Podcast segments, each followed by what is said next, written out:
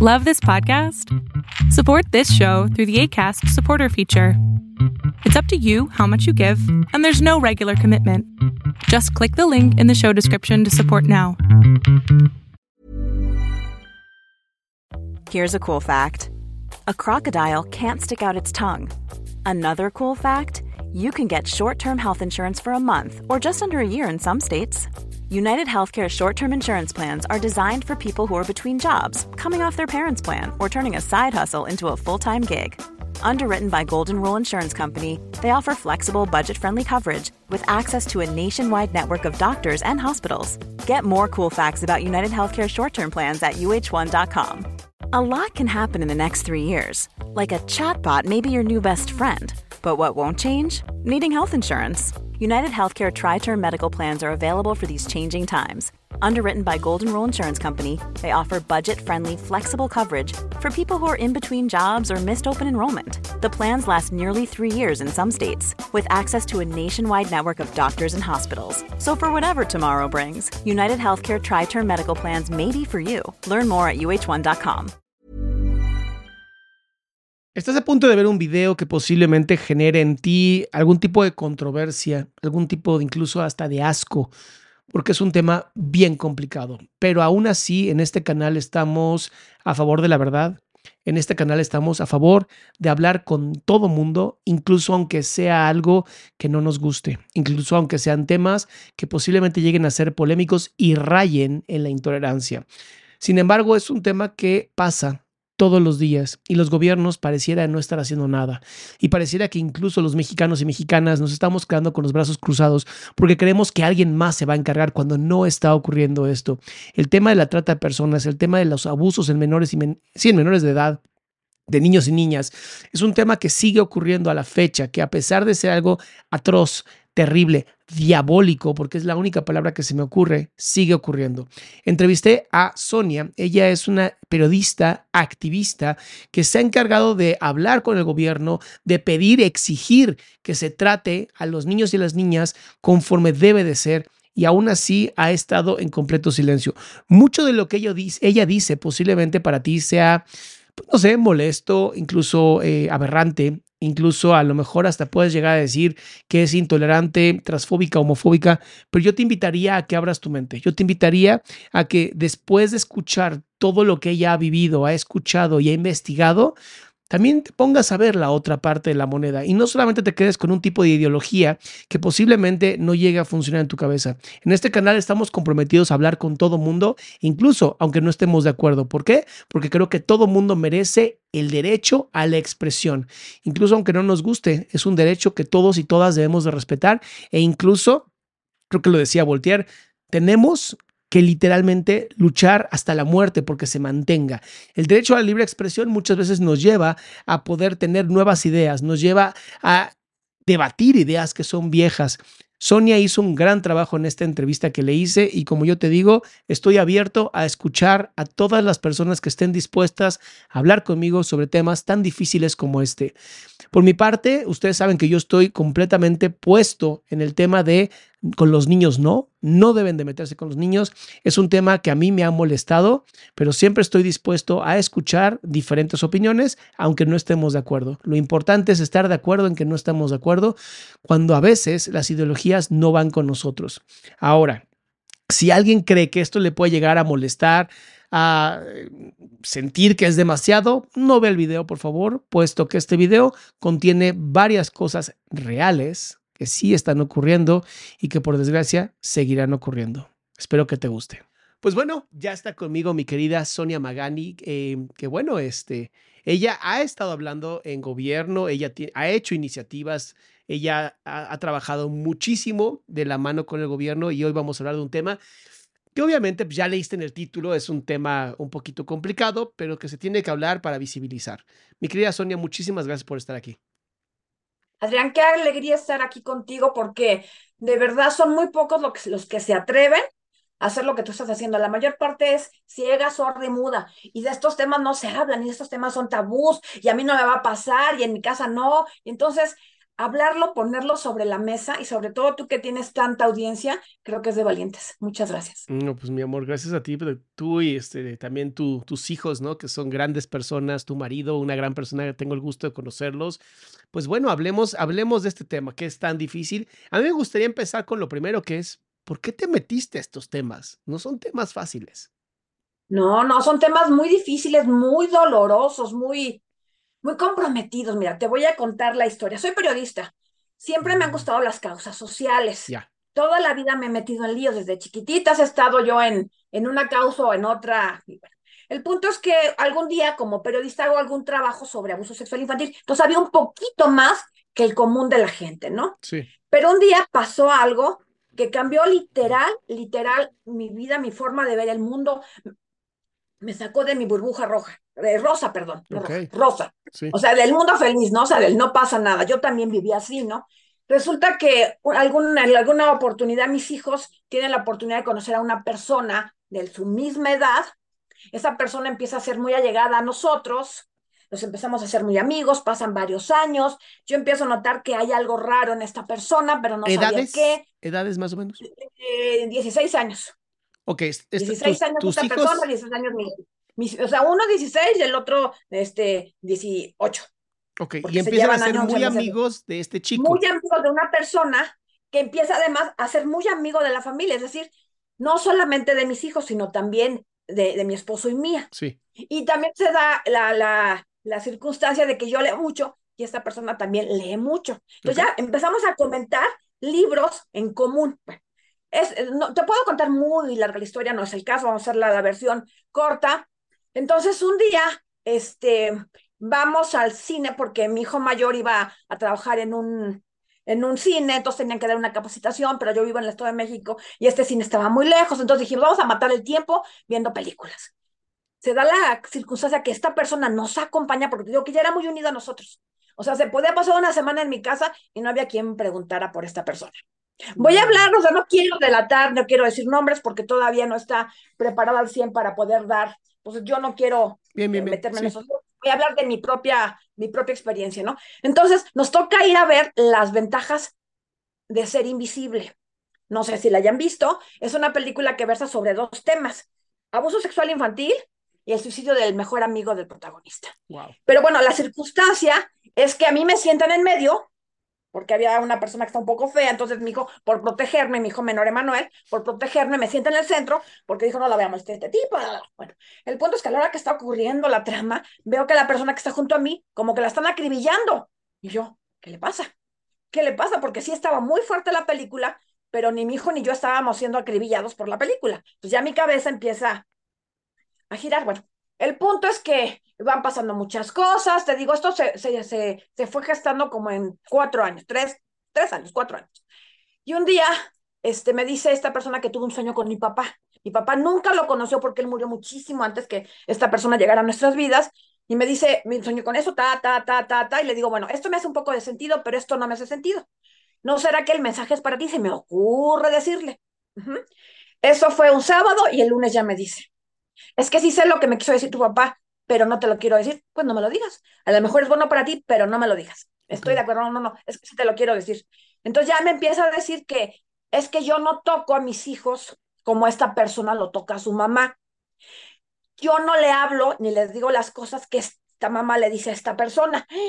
Cuando me dice eso, de verdad que mi cabeza explotó porque nunca imaginé que el abuso sexual pudiera venir desde las madres, ¿no? Pues ahí comienza una historia de, de, mucha empatía, de mucha soledad, pero de mucha ignorancia.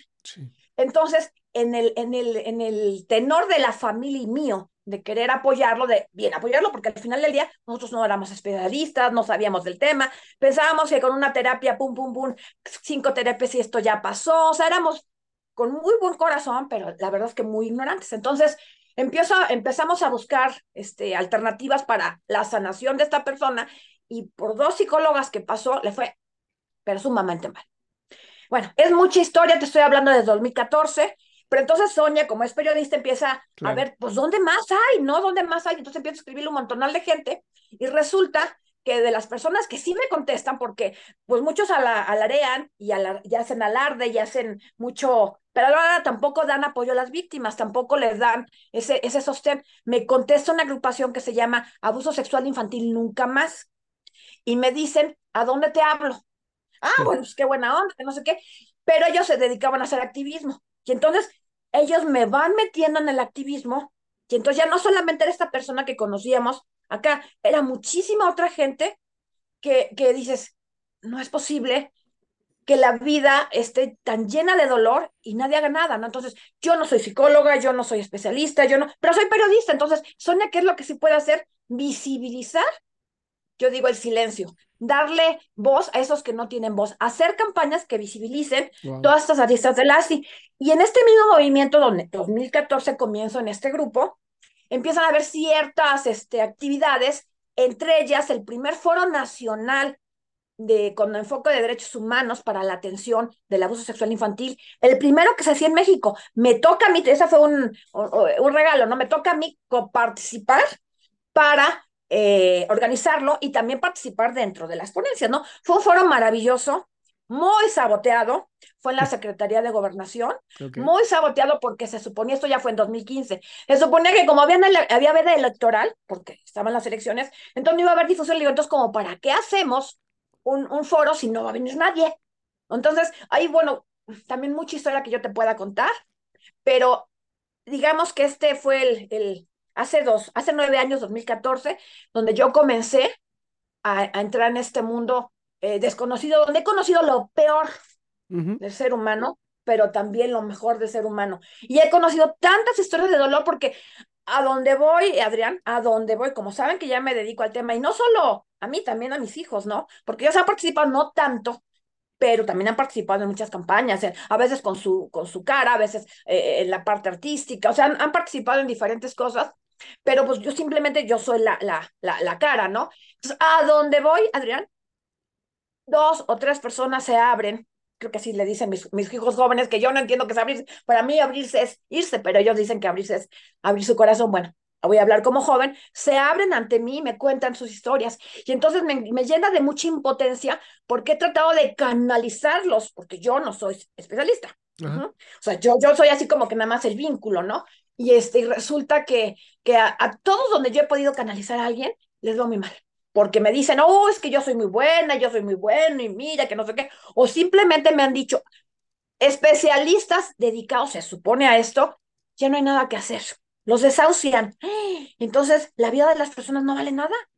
Entonces, bueno, he ido picándole las cosillas a las autoridades porque si no tenemos leyes, ¿cómo podemos combatir este flagelo de lesa humanidad, si no tenemos quien nos ampare. Bueno, el punto es que me he ido eh, evolucionando en estos nueve años y me he ido decepcionando y me he ido viendo que hay cosas que no puedo hacer porque no puedes abrir el, creo que por ahí ustedes, los psicólogos, dicen, abre ese jarrito, cierra ese jarrito. Entonces he dado o pláticas, he hecho eh, con, este, un evento muy grande en un club de niños precioso, pero cuando empiezas a ver los focos que se empiezan a aprender, ¿Qué haces? ¿Qué es lo que sigue cuando te cierran? He dado talleres en escuelas, pero resulta que cuando salen los focos rojos, voy a hablar con la directora y me dice, no, ¿cómo crees? Eso no pasa aquí. Y bolas, y me cierran las puertas. Entonces, al final del día, ahorita, después de nueve años, lo que más le estoy dando eh, fuerza es los testimonios de gente que se ha podido gente que se ha podido darle vuelta al dolor, porque de verdad que entender las aristas de las y todas las vidas que trastoca, digo, todas las partes de la vida que trastoca, cuesta mucho trabajo. De hecho, yo participé en 2019, sí, 2018-2019, no recuerdo muy bien, en la Cámara de Diputados para, según hacer una agenda legislativa, y yo les presentaba ahí cómo queda el cerebro de una persona que vivió todo este horror. Sí. ¿Ah? Y este, y pues no pasa nada. Entonces, bueno, ¿Qué es lo que hace la gente? Pues no sé, a lo mejor, mira, ve este, este testimonio, mira, él le hizo así, ella le hizo así, ella, entonces, no te, a ver qué te puede hacer sentir a ti, pero de que se puede, se puede, no permitas que te desahucie, no, no te permitas que ya estás roto de por vida, sí llevarás una cicatriz muy grande, eso es real, pero que ya estés roto de por vida y que tu vida ya este, valga un cacahuate es lo que yo me he, he empeñado a demostrarles que no, o sea, porque también en ese momento y durante este proceso que fue muy largo, esta misma persona me dijo, es que tú no entiendes lo que se siente tienes razón, yo no lo entiendo, no me puedo poner en tus zapatos porque al final, por más que yo pueda tener empatía, yo no lo he vivido, ¿no? Porque aquí fue no solamente la mamá, fue la hermana, fue la abuela, eh, hubo también parece que trata este, infantil, o sea, un caso terrible. Pero sí he conocido un montonal, no creas que es el, único caso, ¿no? Entonces sí tienes razón, yo no lo entiendo, yo no lo comprendo. Pero ¿sabes qué vamos a hacer? Vamos a buscar gente que sí lo haya vivido, que sí lo, lo tenga como historia de vida tristemente, pero que le haya dado la vuelta al dolor. Entonces, los últimos tres años, bueno, le paré, bueno, cuatro años, porque le paré un poco ahora con el show de la pandemia, porque ya sabía, a mí me gustan más presenciales, tuve, hice una que otra, pero, pero, o sea, gente que da el testimonio y cómo le hizo. Hay quien le hace de una forma, hay quien le hace de otra forma, hay quien le funciona una es, es, este camino, otro, otro. Entonces, mira, de este ramillete, ve que te pudiera servir, porque él sabe lo que se siente, él ya estuvo ahí, ella ya estuvo ahí, ¿qué es lo que se puede hacer? Entonces, ahí es donde más me he abocado en estas últimas temporadas, en estos últimos tiempos, porque de verdad, mira, picarle las costillas a las, a las autoridades, porque es un poco este, pisarle los pies al diablo, los talones al diablo, y también me siento como que es perder mi tiempo, ¿no? Imagínate, me invitan a un foro, que ahí fue donde ya me decepcioné el 100%, me invitan a dar una ponencia, y a otras muchas personas de muy buen corazón para que los diputados hicieran este, su agenda legislativa para legislar para los niños, para proteger, para el, ¿cómo es el, bien superior de la niñez? Así te dicen, se oye bien bonito. Tenemos nuestra hermosa ley que se llama la Ley General de los, de los Derechos Humanos de las Niñas, los Niños, los, en 2014, bueno, pues esto está caminando maravillosamente. Y, y, y estamos sentados ahí todos los ponentes, incluyéndome a mí. ¿Y qué crees, Adrián? Ni siquiera la presidenta de la comisión de la niñez estaba presente. Nada más, el único diputado que había era el que estaba este, moderando la mesa. No había diputados, entonces, como para que haga un evento si no hay diputados? De hecho, yo con mi ponencia empiezo echándoles bronca. A ver, qué lástima que no hay diputados, porque, porque tenían otro evento, pues entonces chequen su agenda y no, y no empaten eventos, ¿no? Entonces, yo he sentido en, la percepción de Sonia, porque ella ha asistido, ay, no tienes idea cuántos eventos, de que nada más es como para poner palomita. Lo hice, lo hice, pero al final hago como que hago, pero no hago. Entonces, el mundo del abuso sexual infantil y todo lo que conlleva, y más ahorita que tenemos un tema que está en boga y, y está en la boca casi de todos con la película de Eduardo Verástegui, que afortunadamente es mexicano porque México se distingue, pero por cosas muy feas. Ahorita por lo menos estamos poniendo una palomita hacia, hacia cosas buenas que hacen los mexicanos, pues resulta que, que este, que pues este tema ya tiene mucho tiempo, no creas que eh, es, algo que, que, que, los, que los legisladores, que los hacedores de política no conozcan. Y te digo, por lo menos en mi experiencia desde 2015, ah, te puedo hacer una cronología de todo lo que ha ocurrido, resulta que, que este, que pues seguimos en las mismas, ¿no? O sea, no pasa nada, pero para otras cosas sí hay voluntad política. ¿Para qué sí hay voluntad política? Para meter estas ideologías, eh, yo digo cultura, eh, pero pedofilia, no sé si se puede hablar con tanta libertad. Sí, habla como tengas que hablar. Ya ves cómo están ahorita las cosas que dices alguna palabra que no les parezca y bolas, ahí te censura, ¿no? Entonces, para eso sí hay mucha, mucha voluntad, mucho dinero, mucho esfuerzo, mucho empeño, mucho todo. ¿A qué te refieres con, con una visión? Siendo que es una mujer que ha estado ya nueve años en este tema. ¿A qué te refieres con una ideología, digamos, protopederasta? Pero, mira, yo te voy a, voy, a empezar, antes de contestar tu pregunta por algo, mira, yo al inicio pues estaba investigando, me estaba empapando y también hacía una diferencia entre pederasta y pedófilo. Pero ya con el tiempo me estoy dando cuenta que habría, habría o tendríamos o sugiero que deberíamos quitar de nuestro vocabulario el pederasta. ¿Por qué? Porque en este cambio de conceptos y de palabras que está ocurriendo en esta última etapa de la humanidad, donde una cosa es una cosa y ahora ya resulta que es otra y puedes hacer lo que tú quieras. Entonces, me he dado cuenta que ha habido una prostitución de las palabras. Entonces, concretamente entre lo que es pederasta y pedófilo, yo antes sí pensaba que una cosa era una cosa y la otra era otra cosa, pero no. Resulta que el pederasta te lo están definiendo como alguien que violenta a los niños, hay violencia y el pedófilo es a través del consentimiento. De hecho, hay un grupo que se llama los pedófilos virtuosos. No sé si tú lo conozcas. Y entonces ellos te dicen, es que nosotros solo queremos a los niños. Pues eh, el movimiento MAP. O sea, ah, pero te están hablando del consentimiento. Entonces, a un, un niño es un niño o una niña. Yo voy a hablar no en términos inclusivos, porque no estoy de acuerdo con ese tipo de, de cosas. Entonces, espero no ofender a tu, a tu audiencia. O sea, niños como genérico. O sea, los niños es muy fácil que den el consentimiento. tan fácil, entonces rara vez hay violencia. fíjate, fíjate, fíjate qué interesante lo que está diciendo, puesto que no pueden dar consentimiento. O sea, no, por, más, embargo, que, por más que lo den, o sea, por más que lo den en sus palabras, no lo pueden, como no entienden las consecuencias, no pueden dar consentimiento. Entonces, por eso a mí sí me gusta la palabra pederasta, porque pederasta significa aquel que violenta a un menor. Y aunque te dé el consentimiento al menor y aunque lo disfrute el menor, hay violencia, puesto que tú sabes perfectamente que no puede.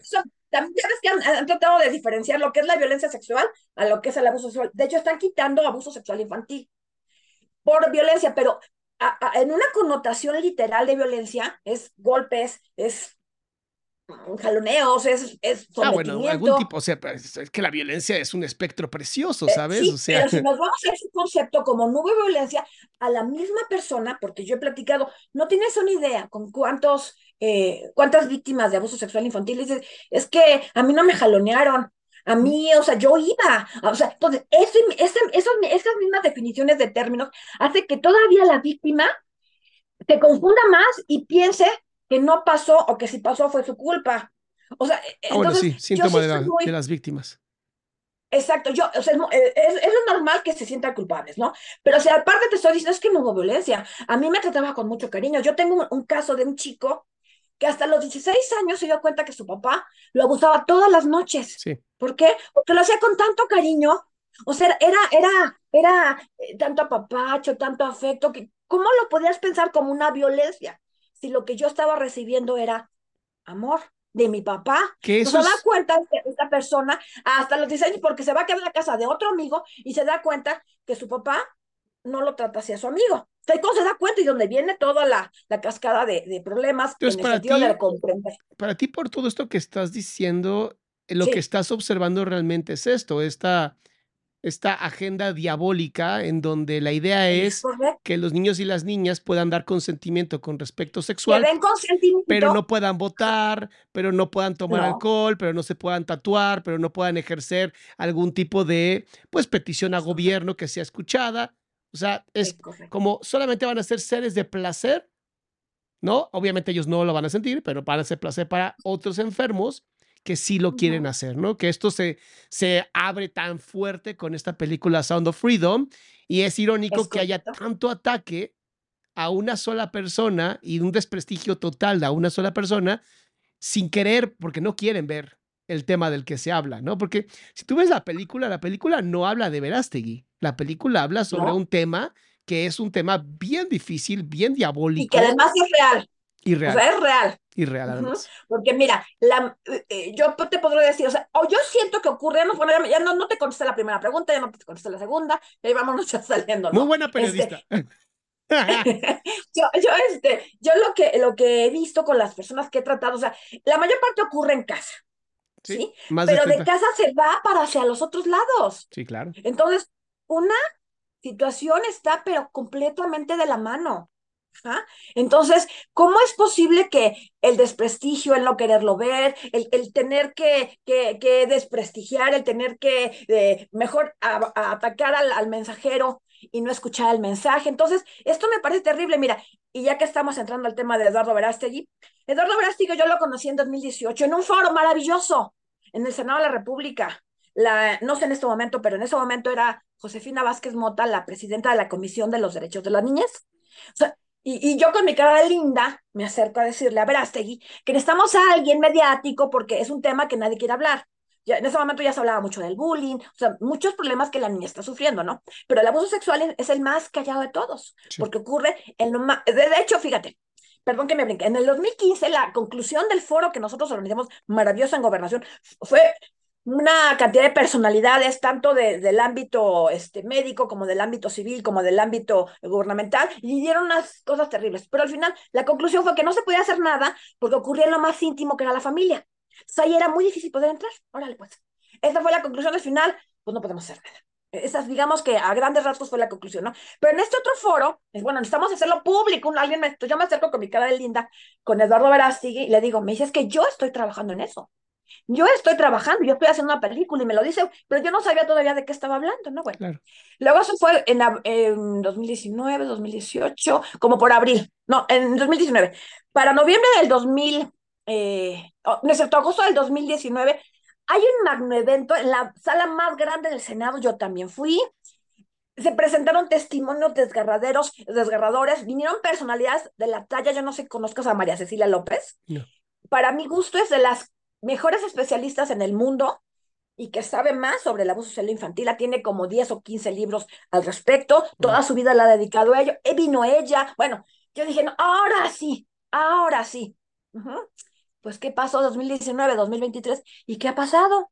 Nada. O sea, al final del día me quedo con la sensación de que es perdón por mi, mi, mi, mi, expresión, es atole con el dedo, no hace nada las autoridades. Yo espero que, porque yo sé que Eduardo sí ha venido negociando y, y, este, ¿cómo se llama? Y firmando convenios y, y, y planes de trabajo, tanto con legisladores de Cámara de Diputados como Cámara de Senadores, como con gobernadores. Y ha habido gobernadores que no le han querido abrir la puerta, ¿eh? Han habido algunos que no. Entonces, está creando un compromiso donde, a ver, pues si ya me firmaste, ¿cómo no me vas a? ¿Cómo no me vas a, este? O sea, lo ha hecho de una forma muy inteligente. O sea, sí es una persona muy sensible y muy inteligente. Entonces, pero sin embargo, es un tema que todavía no, nadie quiere hablar. Es un tema que todavía nadie quiere, porque quizá cabe la idea de que si lo hablo es porque me va a pasar, pero no es cierto. Resulta, y te lo digo ya como experiencia personal, he hecho una N cantidad, sobre todo por los 19 de noviembre, que es el Día Nacional, porque eso sí ya es oficial en México, Día Nacional contra el Abuso Sexual Infantil desde el 2015, ya es oficial, ya estuvo eh, publicado en el diario oficial de la, de la Nación y demás. Bueno, el punto es que normalmente suelo hacer campañas y mucha gente ha colaborado conmigo, porque pues como son en redes sociales, pues son muy visuales, entonces han posado para la foto y todo, y resulta que una familia muy cercana a mí que me ha apoyado a mí, pues cuando empiezo con todo esto, pues sale un caso de una chica que, que había sido abusada por un tío político. Entonces ya, mm. bueno, también mucha historia que sería muy largo contar. El punto es que cuando estalla la bomba, me echan la culpa a mí. ¿Cómo? yo rompí la familia. O sea, pues yo no abusé de la, de la chica. Yo no abusé. Y bueno, fue un, un, escándalo terrible, pero había otro foco rojo de una niña chiquita, porque esta chica ya tenía como 27 años. Entonces dije, a ver, esta niña me preocupa porque tiene los mismos síntomas, los mismos alertas, pero además coincide, sobre todo además, que siempre está metida en esa casa. Hay que atender a esta niña. No me hicieron caso. Nos desterraron literal a mi familia y a mí de este, de este círculo familiar y resulta que justo este año, a principio de año, por azares del destino o por justicia divina, yo no sé cómo lo quieras llamar tú, Adrián, me entero que descubrieron después de tres años, y porque esta niña lo habló, una niña que ya había sufrido tres años de abusos semanales consecutivos, creo que los martes y los jueves, una cosa terrible, y además a otros niños de la familia. Pero yo tuve la culpa, yo tuve la culpa. Entonces, no, no, o sea, no es que no, no, no, tenemos que saber de estos temas, se tiene que hablar de estos temas, porque no sabes si el, el demonio está metido en tu casa. Entonces tienes que proteger a tus hijos. Y cuando hablo de niños, no solamente hablo de los niños de ahorita que tienen chiquititos a, antes de los 18, estoy hablando también de los niños del ayer, porque cuánta gente que está rota en su infancia porque vivieron este flagelo y además siguen conviviendo con su abusador, porque nuevamente el abusador, acuérdate cuál es el perfil, el de mayor prestigio, el que nunca vas a pensar que es el abusador, el, o sea, entonces imagínate qué tormento. Entonces, de estos temas sí se hablan, porque estos temas salvan vidas. Entonces yo me siento tan identificada con, con la de Eduardo Brasi, porque él dice que cuando se enteró de toda esta problemática, su vida ya no pudo ser igual, ya no puedo dormir igual. Y entonces, en estos nueve años, entre que me acusan que yo rompí las familias, y mm, te puedo contar también muchas otras cosas, ¿no? Me he querido bajar tantas veces de la causa, me he querido bajar tanto, digo, ¿qué necesidad tienes de estarte metiendo en problemas que ni siquiera son tuyos? Me pienso en mi parte egoísta. ¿Qué necesidad tienes, Sonia? pero viene alguien y sabes que entonces no, no puedo, no puedo. Ejemplo, en 2000, te digo, en enero del 2000 ya me había yo bajado prácticamente de la causa. Y luego, pues como veníamos de esta onda de, de, de, del, del show de la pandemia y demás, este, pero cuando me dicen, bueno, no pude salvarla en su momento, yo hubiera querido que no viviera estos tres años. Pero toda esta revolución que se generó en esta familia, número uno, desecharon al depredador. No lo pudieron meter a la cárcel, porque como estaban en pandemia, pues no había quien atendiera, no lo pudieron meter a la cárcel, pero por lo menos a esta niña, que ahorita debe tener como 15, 16 años, ya no está sufriendo el horror y ya la están atendiendo. Entonces, bueno, para algo sirvió. No era como yo quería, porque yo hubiera querido que esta niña en ese mismo momento se cortara el abuso, no pude. Entonces, pero todo eso tuvo que ver con todo. Y me, me insultaron, o sea, hasta me, hasta me amenazaron de muerte, imagínate. Mm. Entonces, y así digo, ¿no? De repente, este, bueno, pues ahí, me, estoy emocionando y digo, ah, pues sí, sí, sí, vale la pena. De repente hay un señor de España que conozco hace, creo que desde 2014, porque yo tenía que encontrar a alguien, porque el gran incesto es el gran incesto. Yo no digo que los demás abusos no sean graves, pero cuando es tu propia madre, ¿cómo te defiendes de una madre? ¿Cómo puedes desconfiar de una madre? ¿Cómo le puedes decir a un niño? Porque yo cuando a mis hijos les di su prevención, no empecé por el padre, ni tu padre, si te tocan, bla, bla, bla, ni tu padre, ni tu tío, ni tu abuelo, ni... pero jamás les dije ni tu madre. entonces, tenía yo que encontrar a alguien que hubiera vivido lo mismo, ¿no? Y si lo encontré. Esa es la magia de las redes sociales. Entonces, durante estos años, nueve años, he visto el proceso de este señor y ahorita está súper bien, no tienes una idea qué cosa tan maravillosa. Y justo por esos días, cuando yo cumplía nueve años, él publica algo maravilloso de su sanación. Entonces digo, es el momento de, entrevistarlo. Claro. Es el momento de entrevistarlo porque es un testimonio de que sí se puede, aún con el gran incesto. Y me dio una entrevista maravillosa de casi tres horas, que la tengo colgada en mi, en mi canal. Entonces, bueno, o sea, yo, tienes razón, y a todos se les pido perdón porque yo no puedo saber. Pero dígale a José María Rival que no se puede.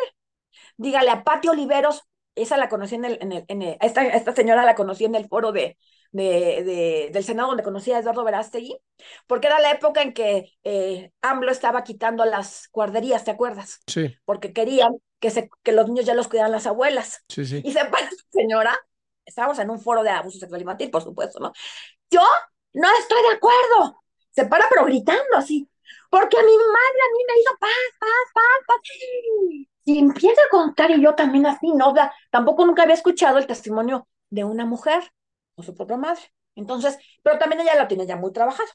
Entonces, este, me voy a platicar con ella. Le digo, ¿me das una entrevista, Pati? Pati Oliveros. Eh, digo sus nombres porque ellos están perfectamente eh, sanados o, con la herida tan cicatrizada que ya no les importa. Está colgado también en mi canal, pueden ir a ver y ya te cuenta. La casó con el diablo la madre. Bueno, no, no, no sabes, no sabes. Sin embargo, también encontró, y es algo que también me gustaría que ahorita lo hablamos, estos aliados solidarios, estos ángeles sin alas, que puedan hacer tanto, tanto como salvar una vida. A veces con acciones chiquititas, a veces con acciones grandototas, a veces con conocimiento de causa, a veces sin conocimiento de causa, porque me he encontrado testimonios tan increíbles que gente les ha apuntalado la vida a otras personas sin darse cuenta, sin darse cuenta. Entonces, jamás debemos eh, escatimar en actos de bondad, ¿no? Entonces, en, conozco a, Pati Oliveros, por favor, y cuando, empieza y cuando la empiezo a ver y todo, digo, ¿quién, quién, quién te ayudó? Ya me dijo de varios, su esposo, su suegra, pero ¿quién, quién este, una psicóloga que se llama Regina Samperio.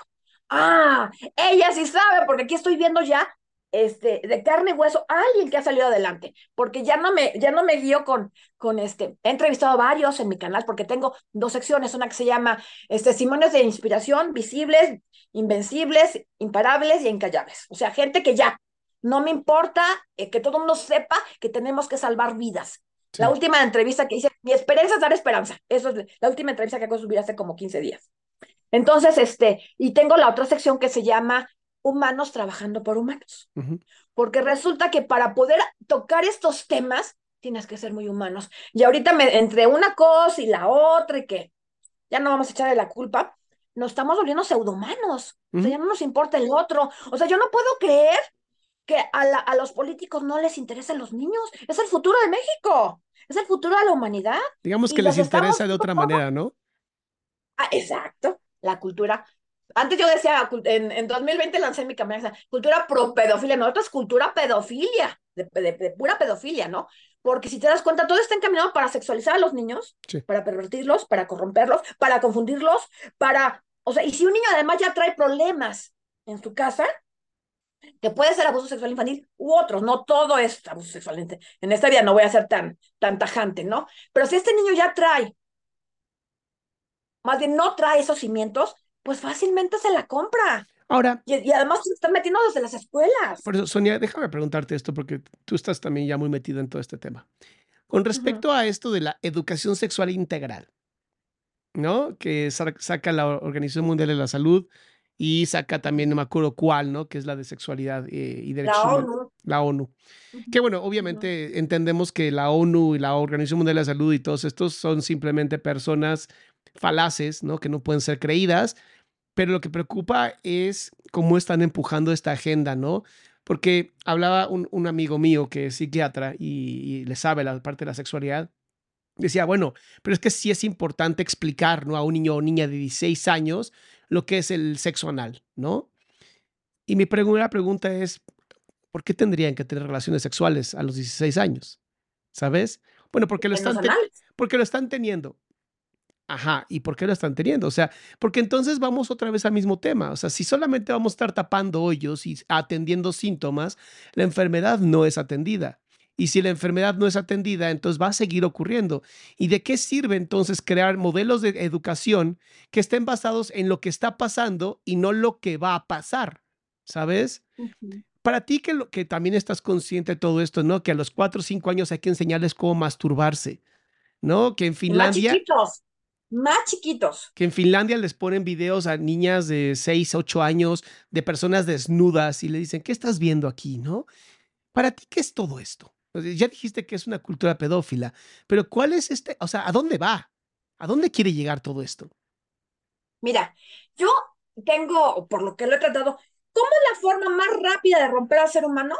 Abusándolo sexualmente, porque rompe su confianza, co- rompe su psique, rompe su espíritu, rompe su cuerpo, Sí, rompe su técnica, confianza, rompe su romana de muchos años. O sea, lo, lo rompes al 100%, porque, o sea, para sanar el abuso sexual infantil, tienes que sanar tantas aristas que de verdad cuesta mucho trabajo entenderlo. A mí me ha llevado años estudiar a especialistas y estudiar, porque cuando creo que una secuela ya está muy definida, por ejemplo, eh, José María Rival me daba una secuela que yo no conocía. ¿Sabes cómo se, se, se castigó, cómo se lastimó, cómo se, se maltrató? Estudiando mucho. Entonces, ¿quién puede sospechar de un niño que estudia mucho? claro. Pues dices, ah, qué buena onda, ¿no? Y él dice, es que fue la forma en que yo me, o sea, hay unos que se van por las drogas, o sea, por otras cosas, ¿no? Se anestesió, Entonces, ¿no? De cierta manera. ah, se, se anestesió a través del estudio, exactamente se anestesió. Entonces, yo lo que siento, necesitan a borregos, este, este, estas este, instituciones supranacionales y bajan su agenda, necesitan borregos. La única forma que tú seas un borrego es que estés tan preocupado o tan adentrado en tus propios problemas que entonces tú vas a comprar cualquier cosa. Porque además he visto cómo se van cayendo, fíjate. Tengo el caso de otra, de otra señora. eh, ella vivió también N cantidad de formas de abuso en su infancia, en su adolescencia y ya también de adulta, ¿no? Pero también ocurre en sus hijos, porque quedan con una indefensión aprendida donde tampoco eh, estas personas son capaces de proteger a sus propios hijos, ¿no? Entonces, su hija chiquita, 10, 15, 16 años, se va con un tipo. ¿Cómo se te ocurre? Le digo, la van a abusar. No, ¿cómo crees? Es muy buena. No, que no tengo dinero. No te preocupes, yo te llevo. A ver, yo te llevo. Pero necesito que me acompañes porque yo no soy la mamá de la niña. Claro. O sea, necesito que me acompañes. Yo te llevo, yo lo pago, yo, yo todo. No, no, no, no. ¿Qué pasó? La niña embarazada, el poquito. ¿Pero qué crees que si tuvo voluntad la mamá para llevarla a abortar? ¡Ah! Así, Para esto sí tuviste para resolverle- tiempo, sí ganas. para resolverle el problema, para resolverle el problema al violador.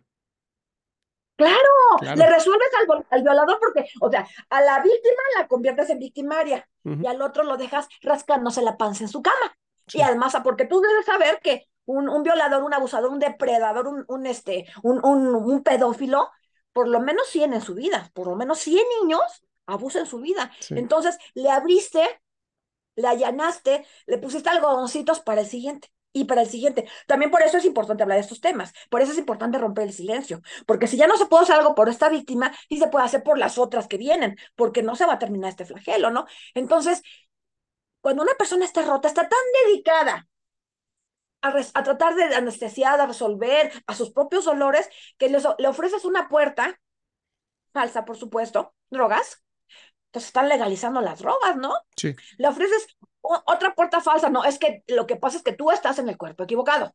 Ah, no, pues a lo mejor sí, porque imagínate, ¿cómo no vas a estar en el cuerpo equivocado? Aparentemente, eh, yo, a, los, a, los, a los niños, a los jóvenes que fueron violados por hombres, fueron abusados por hombres, dicen, es que debo ser gay, por eso me abuso un hombre. Pues yo debo ser gay. Empiezan con esta, con esta onda, ¿no? Y a los hombres o a, o, o a los niños que fueron abusados por mujeres, no. Es que mi problema fue porque soy hombre. Si hubiera sido niño, no. O sea, ese, ese pensamiento sé que corroe muchas Entonces te dicen, no, es que si tú, tus problemas está porque debe ser hombre, debe ser mujer, o debe ser lo que tú quieras, porque ahorita ya estaba viendo que hasta, o sea, ya deben ser bebés, deben ser ya este, o este transespecie, la nueva. Transespecie, pero o sea, eh, de momento pareciera que les están cerrando la herida. No es cierto, se las están abriendo peor. Y yo no sé si conozcas a, al caso de una chica que se llama Sandra en España. Ay, no recuerdo el apellido, pero ella, él era hombre y con todo esto, obviamente. O sea, mira, yo creo que en el 80% de todos estos que se cambian, tiene antecedentes en el abuso sexual infantil. Y lo veo y lo corro y ya es posible que hasta un poco más alto el porcentaje. Ok. interesante. ¿Mande? Estaría interesante investigar esa, esa información porque no, o sea, aunque ahorita no, no hablemos de este tema, pero sí se me hace que, sí se me hace que es, es un tema muy interesante porque yo tampoco creo que, que, las personas puedan estar en un cuerpo equivocado, ¿sabes? O sea, al final, al final, si tú no tienes, o sea, tú, Sonia, jamás vas a tener la experiencia de un hombre. Entonces, ¿tú cómo vas a saber si quieres ser un hombre si nunca has tenido vivido la experiencia? Y menos niños. Exactamente. Fíjate, eh, yo no sé si has visto los testimonios de gente, ya, ya me estirpé, ya me corté los senos, ya me hice eso, pero están con ah, su cuerpo lleno de cicatrices del cutting. ¿Por qué? Porque esa piel, a través de esa piel fue que los abusaron. Entonces, a través de, ese, de, esos genitales, es que los abusaron. Entonces, es comprensible, es lo mismo que ocurre con la obesidad.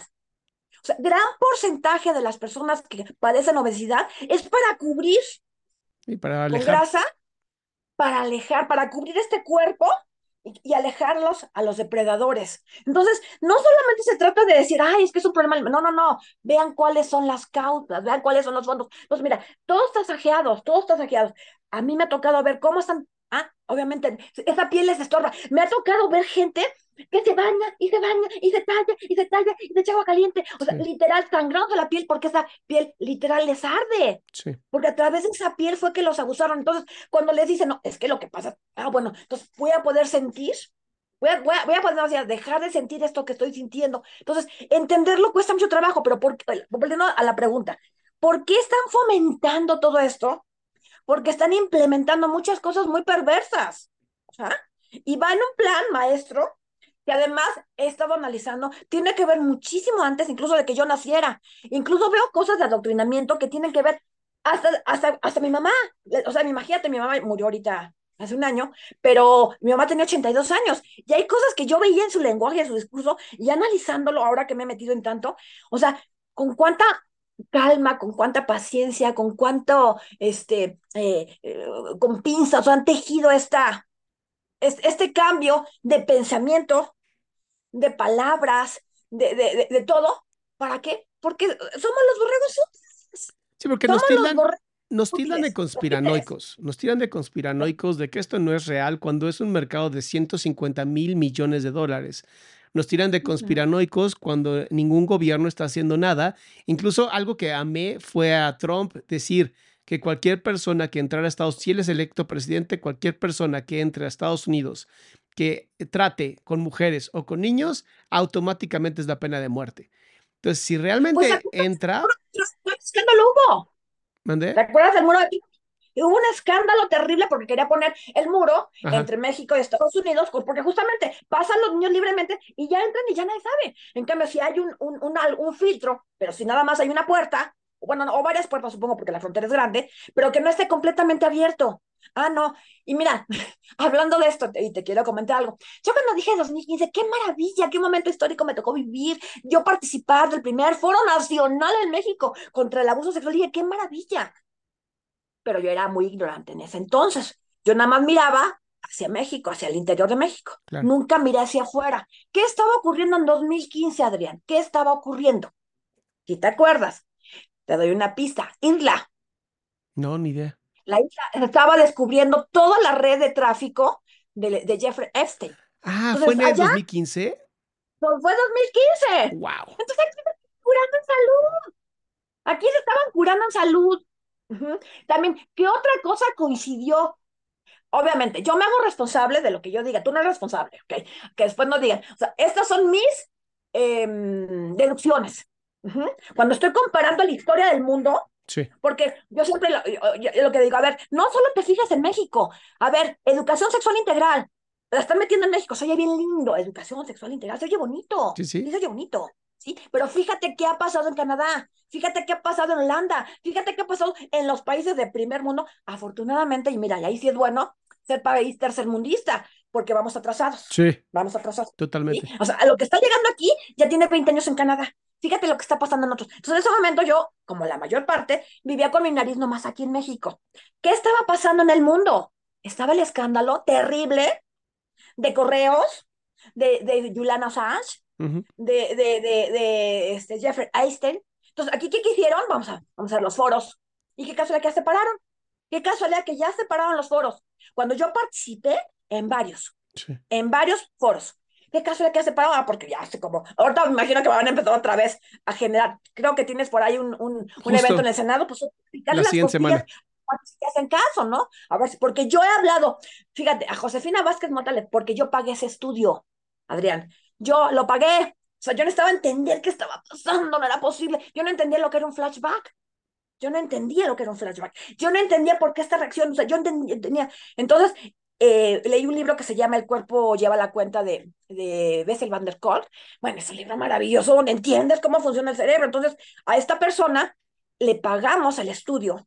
Además, era una época de crisis familiar. Bueno, eso es historia, no viene al caso. Le pagamos el estudio cuando no teníamos ni dinero. Le pagamos el estudio. Y mira que salió tal cual lo describía en el libro Kolk.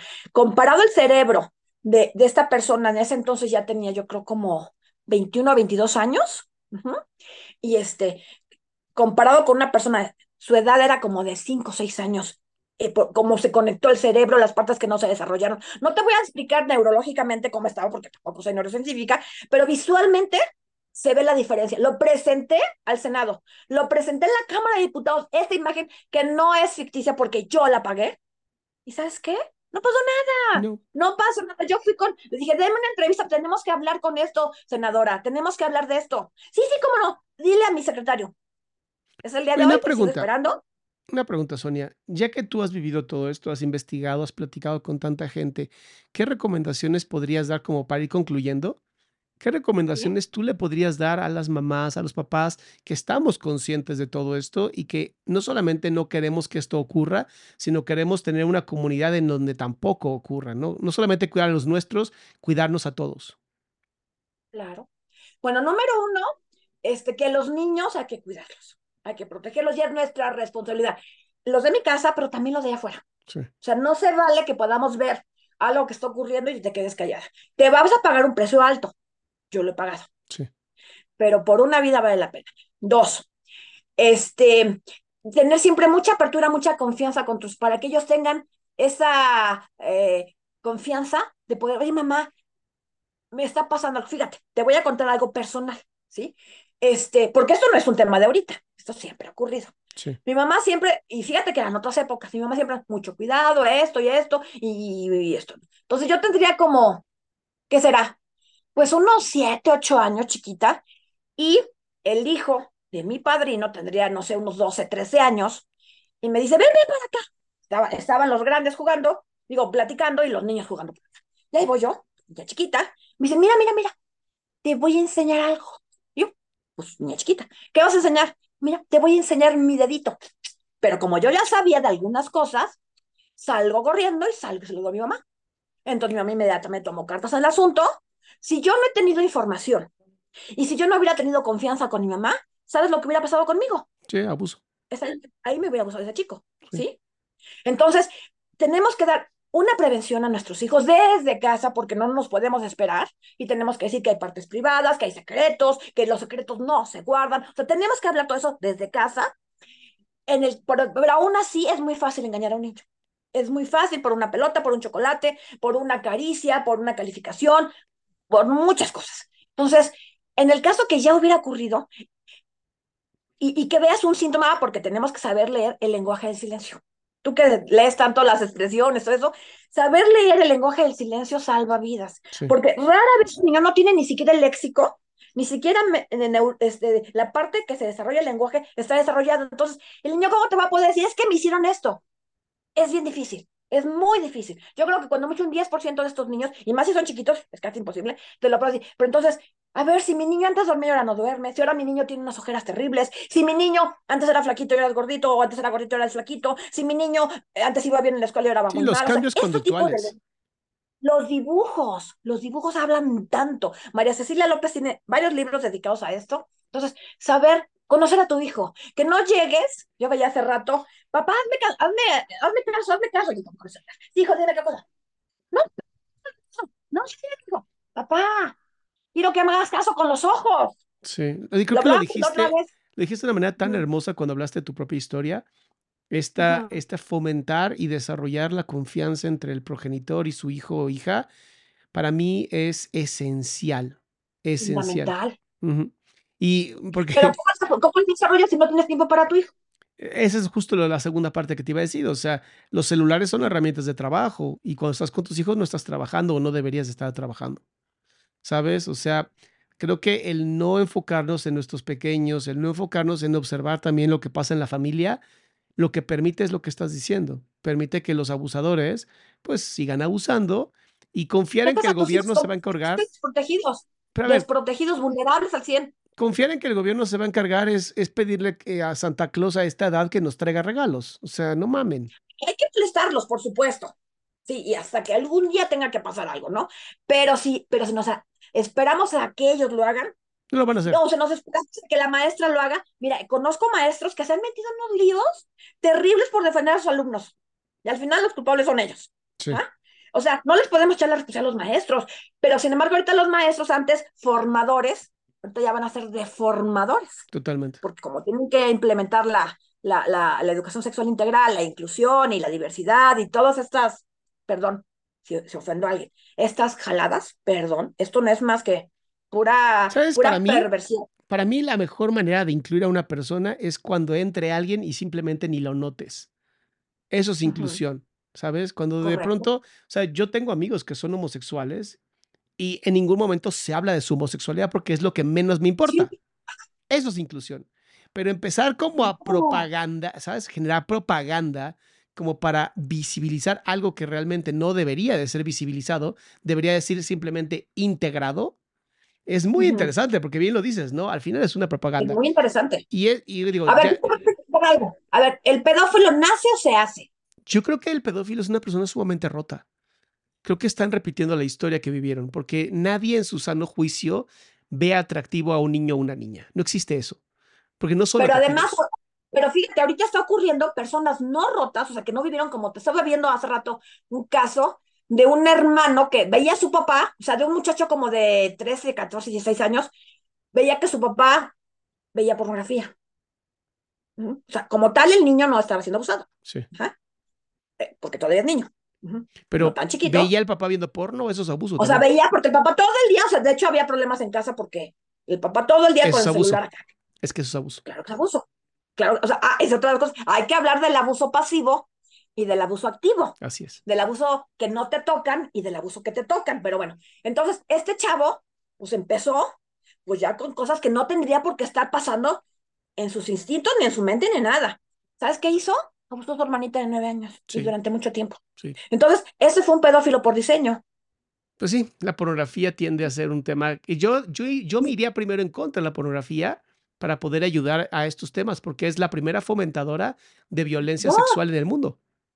Claro, pero ahorita ves un programa de televisión y pues estás viendo un programa pornográfico. Ves una película para niños y casi todas, es un, ya sea en, en su hablar o en su subliminalmente, estamos viendo, viendo de pornografía. Entonces, estamos creando tanto a homosexuales por diseño, porque ya ves que esa discusión, el homosexual nace o se hace. Yo tampoco tengo nada con las personas homosexuales. De hecho, tengo algunas personas, pero exactamente su intimidad.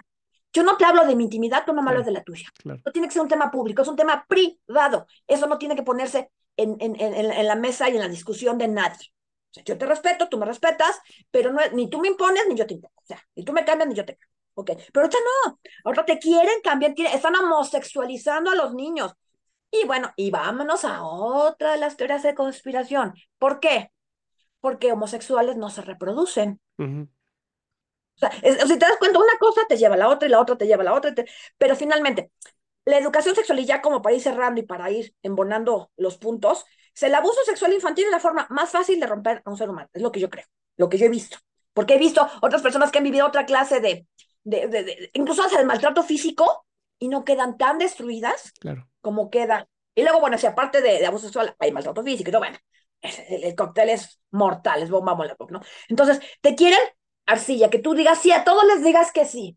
O nada más escuches tres palabras bonitas y no tengas la capacidad de cuestionar si de verdad educación sexual infantil o, o, o interrupción voluntaria del embarazo. O sea, fíjate, estos eufemismos que se escuchan bien bonito, pero no te pones analizar, o sea, rompen también esta parte crítica de ser humano, ¿no? Entonces, te están, por otro lado, te están sexualizando a los niños.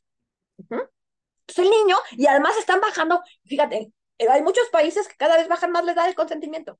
La edad del consentimiento. Y creo que ya está en 14, ¿no? Y en México también ya está tocándose el tema. Yo el otro día veía que este que estaban, eh, ya sabía, que ya no eran, que ya no iba a prescribir el, abuso de, la siempre y cuando no hubiera habido consentimiento. Ah, ahí está la trampa. Ahí está la trampa. Porque de los casos que yo conozco, mira, hay unos abusos que duran poquito, hay unos que duran mucho tiempo.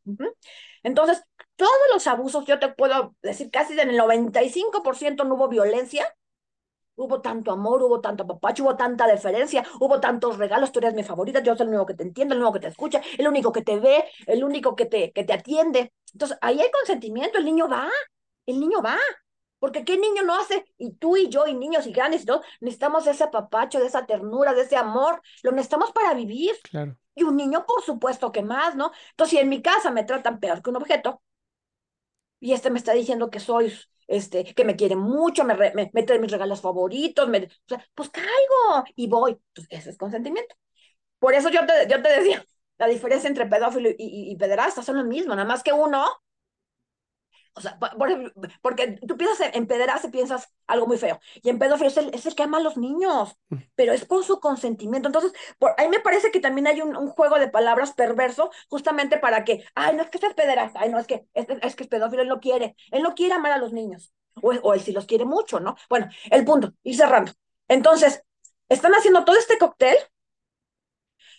Uno, para que haya niños más abusados, porque tú sabes también que si se trata a buen tiempo el, abuso sexual infantil también es una forma de prevenir. Claro. Ajá. Sí. Este, vas a prevenir incluso suicidios, muchas cosas, pero también que se conviertan en abusadores. Claro. Ajá.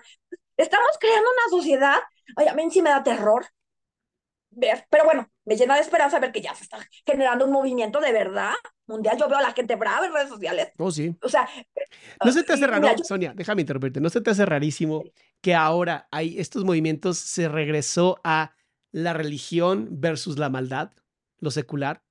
Es impresionante porque los que se han, han alzado la voz y hemos alzado la voz somos personas religiosas.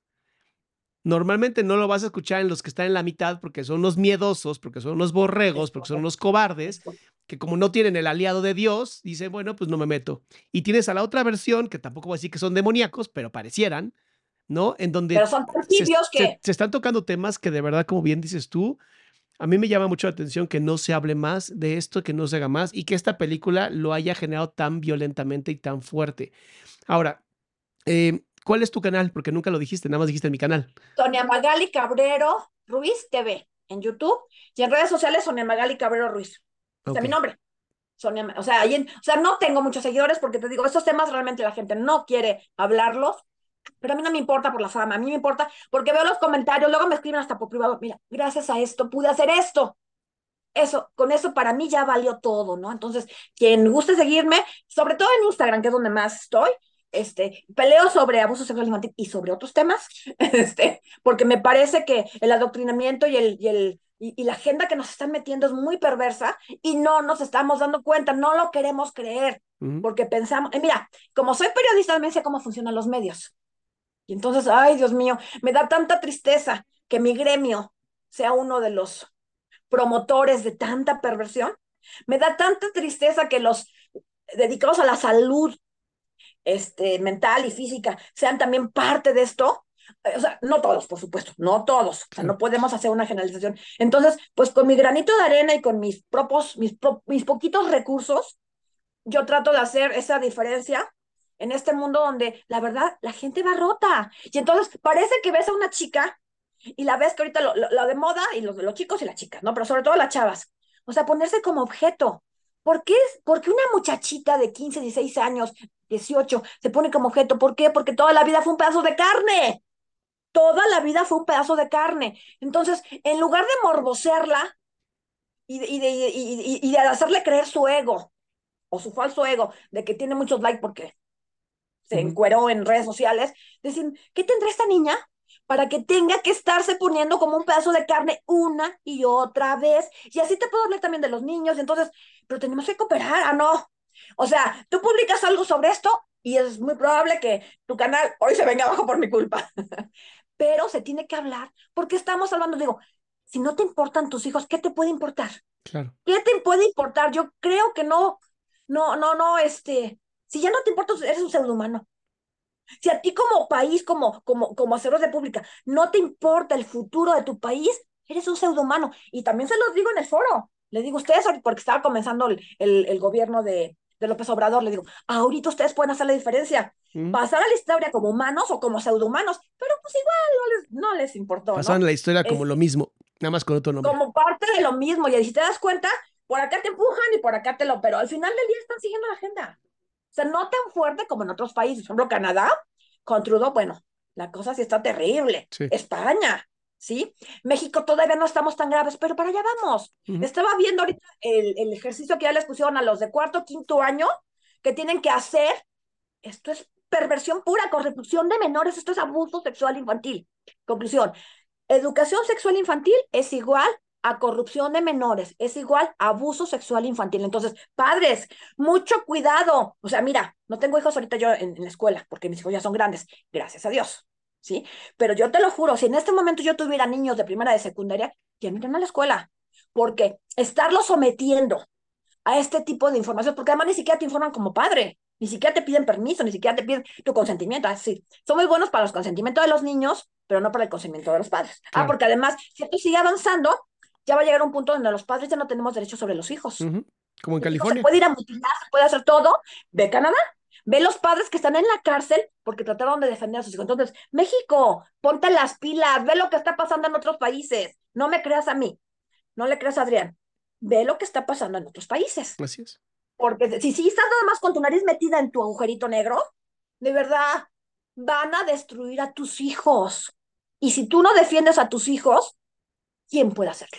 Entonces, esa es la, la parte que, tenemos que hacer. Con esa conclusión, damos por terminada esta entrevista. Qué bárbara. De verdad, gracias por tomarte el tiempo, gracias por, por esto que nos has dicho, tus opiniones, tu misión, tu investigación. Al final eres una periodista, ¿no? Te has dedicado justamente a rascarle a todo esto. Y bueno, vamos a ver cómo va, cómo va fomentando y, haciéndose esto. Obviamente le voy a pedir a mi gente que te siga, por favor, ¿no? Porque te vean los, lo que estás haciendo. Y si sigues subiendo este tipo de información, pues obviamente aquí seguiremos, seguiremos siendo este, pues este granito de arena, este eh, rayito de luz, ¿sabes? De nuestra trinchera y con nuestros talentos, como yo digo, ¿no? O sea, yo no soy política, yo no soy psicóloga, pero soy periodista y ahí puedo yo hacer algo. Lo mismo te digo a ti. No todos tenemos que hacer videos, no todos tenemos que irles a picar las costillas a, a los políticos, pero en tu entorno, pláticas de café entre señoras, estos temas se hablan, se hablan sí o sí, porque salvan vidas. Muchas gracias y sobre todo a ti, qué valiente eres, eh, sobre todo que no me pusiste ningún tipo de censura y, este, y esa apertura. De verdad, pocos tienen esos tamaños como los que tienes tú para poder hablar libremente. Los tengo, los tengo porque los sigo, los tengo porque los sigo nada más. Perfecto, me parece maravilloso. Muchísimas gracias, Adrián. Muchísimas gracias a tu audiencia y esperemos que hagamos nuestro trabajo y salvemos a nuestros niños. Eso sí, mi querida Sonia, muchísimas gracias. Que tengas un excelente día.